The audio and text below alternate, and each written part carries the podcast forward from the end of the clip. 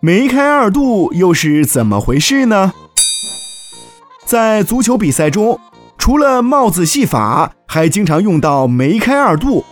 它是指在足球比赛中，一名足球运动员在一场比赛中进了两个球。Oh no！这个词语源自中国传统戏曲剧目《二度梅》。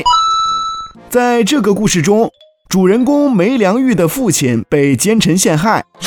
他自己侥幸被人救出来，又被父亲的好友陈日升收留。之后，梅良玉常到花园的梅树边祭拜其父。但是有一天，他却发现盛开的梅花被风雨吹打的凋谢了。Oh no！梅良玉有些伤感，祈求让梅花重开。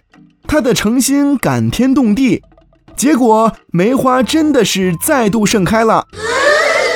家人都觉得这梅开二度是个吉兆。后来梅良玉学成进京，中了状元，还与陈日升的女儿喜结秦晋之好。